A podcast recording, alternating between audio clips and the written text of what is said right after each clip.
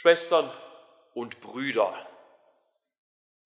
viele Berufe haben es in sich, was die Verpflichtung, was die Präsenz angeht.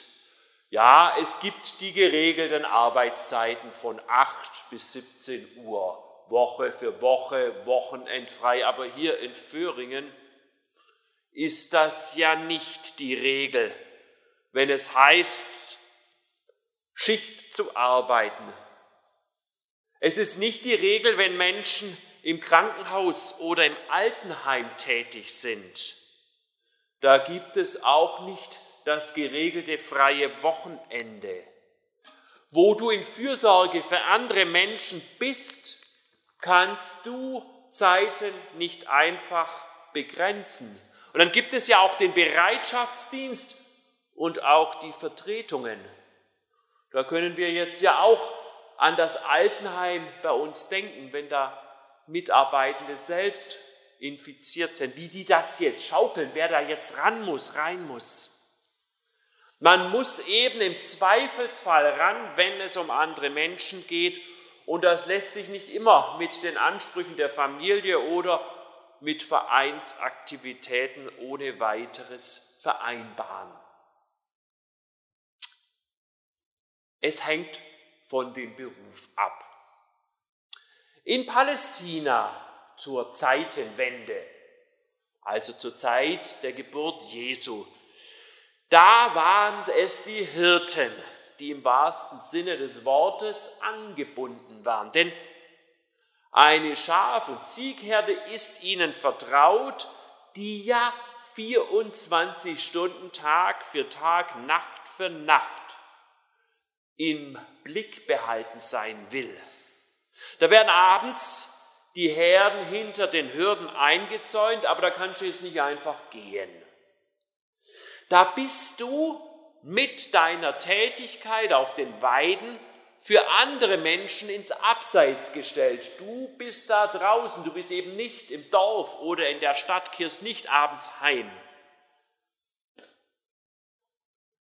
Für ein Gemeinschaftsleben, man könnte auch sagen, für ein religiöses gottesfürchtiges Leben ist es nicht unbedingt zuträglich. Da könnte man ja auch nicht am Schabbat ohne weiteres in die Synagoge gehen. Und dann gibt es doch in Judäa, in Jerusalem, den Tempel. Das ist das Haus des Herrn, das ist der Ort, wo man die besondere Nähe zu Gott spürt, auch mit den Opfern.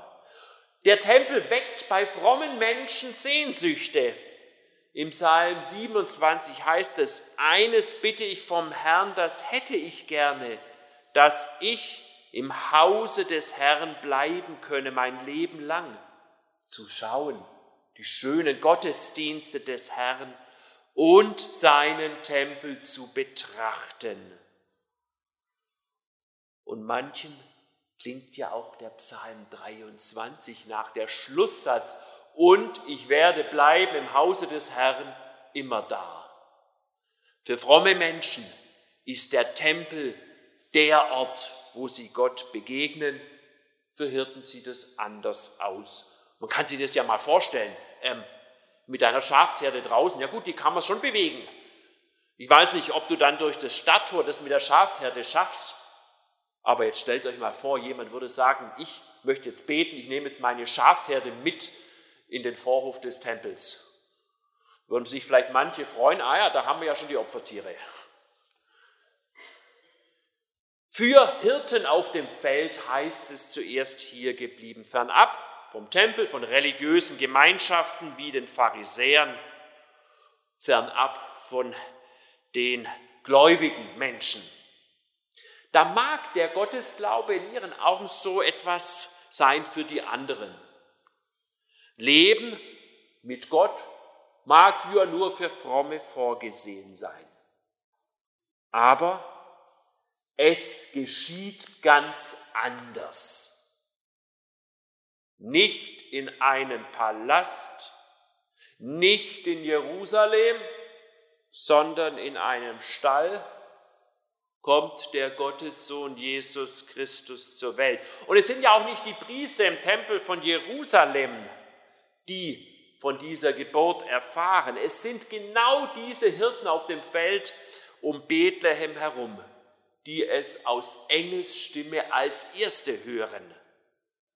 Und es wird ja auch erzählt, dass nicht der Himmel über Jerusalem offen ist, sondern der Himmel ist über den Feldern Bethlehems offen. Gut so für Hirten, denn die wüssten ja nicht, wie man sich in einem Tempel richtig zu verhalten hat. Da würden sie sich sicher falsch angezogen fühlen. Fallen wir da nicht negativ auf? Die Hirten entdecken den neugeborenen Gottessohn im Stall genauer. Sie entdecken ihn in einem Futtertrog, die Krippe.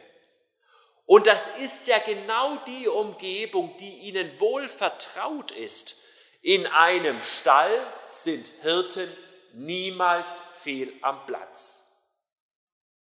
Was damals geschehen ist, was uns ja in der Weihnachtsgeschichte noch einmal neu vor Augen geführt wird, das hat aber eine wichtige Botschaft für uns. Gott sucht Menschen dort auf, wo sie wirklich sind. Er übergeht die Unterscheidung von frommen und unfrommen. Er ist nicht auf Anhänger oder Fans auf. Er sucht nicht die Menschen, die ihn anhimmeln. Er sucht und kommt zu den Menschen, die nicht mit ihm in ihrem eigenen Leben rechnen. Ihm sind alle Menschen wichtig, egal woher sie kommen, was sie tun, was ihr Beruf ist. Er hat nicht Interesse an denen, die selbstbewusst sind, gewählt sich ausdrücken können. Gebildete und Eingebildete sind nicht seine erste Zielgruppe. So könnten wir ja hier überlegen, in Föhringen, Illerberg oder Bellenberg, an welchem Ort würde er sich nun vorrangig zeigen auf seiner Menschensuche? Verzeiht, uns hat er ja schon gefunden. Also wird es nicht die Kirche, unsere Kirche sein oder St. Michael. Vielleicht schon eher eben dieser Schichtbetrieb. Wieland, die Werkshallen mit ihren eigenen Gerüchen. Denn Jesus hat keine Scheu vor Gerüchen oder anrüchigen Orten, hat keine Scheu von fremden Menschen. Da braucht sich vor ihm niemand zu schämen, wenn er doch selbst an einem anrüchigen Ort im Stall zur Welt gekommen ist. Aber umgekehrt, umgekehrt zählen dann auch nicht diese Ausreden, die es bei uns gibt. Ausrede, na, ich bin nicht so religiös. Ja, mir ist es mit dem Glauben zu hoch, das ist zu kompliziert, kann ich nicht verstehen. Glaube ist was für andere, aber nicht für mich. Da sucht er Menschen auf wo diese Ausreden nicht gelten können, denn er ist auf die persönliche Begegnung mit uns aus. Und diese Begegnung findet sich genau dort, wo wir ihm am wenigsten erwarten. Jesus kommt. Er kommt so wie bei den Hirten auf unser Feld. Da, wo wir zugange sind, da, wo wir uns ganz selbstverständlich bewegen, da kommt er, da sucht er, sucht die Begegnung mit uns. Und er will eben als Besucher, dass wir uns auf ihn einlassen.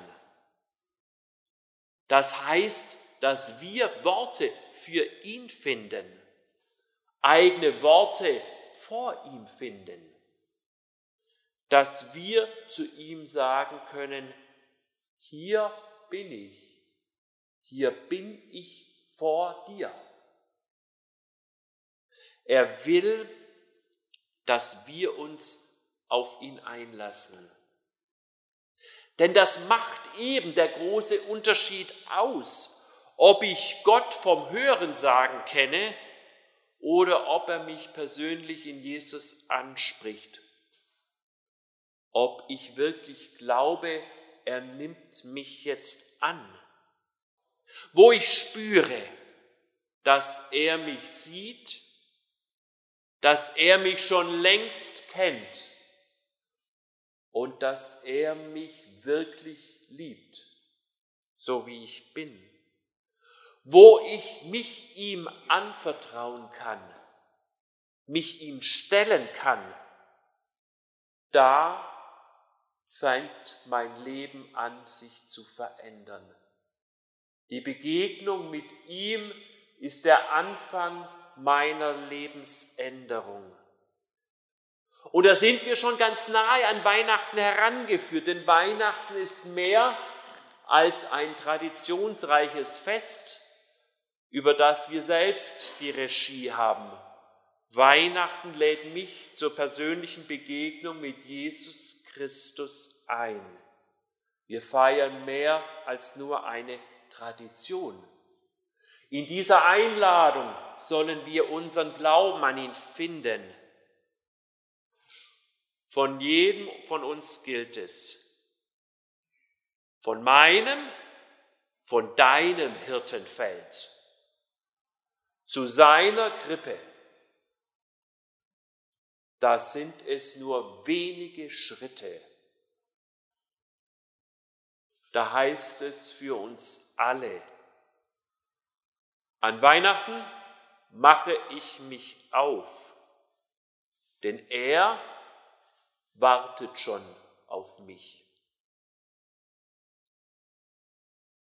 So möchte ich abschließend beten.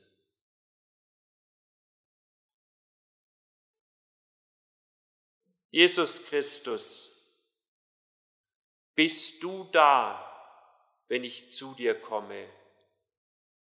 Hörst du mich, wenn ich zu dir spreche? Nimmst du mich an, wenn ich vor dir stehe? Fragen halten mich zurück. Öffne du mir die Tür des Glaubens. Amen. Und der Friede Gottes, der höher ist als all unsere Vernunft, bewahre eure Herzen und Sinne in Christus Jesus. Amen.